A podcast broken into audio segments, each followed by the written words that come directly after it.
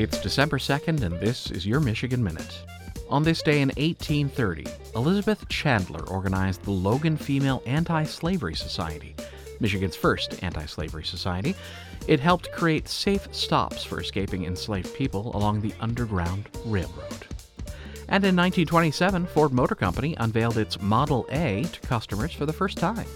The Model A was the second huge success for Ford, following its predecessor, the Model T.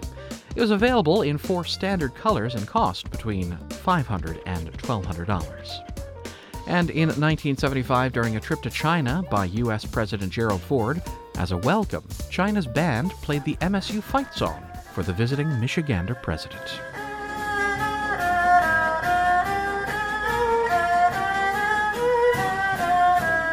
And that is your Michigan Minute.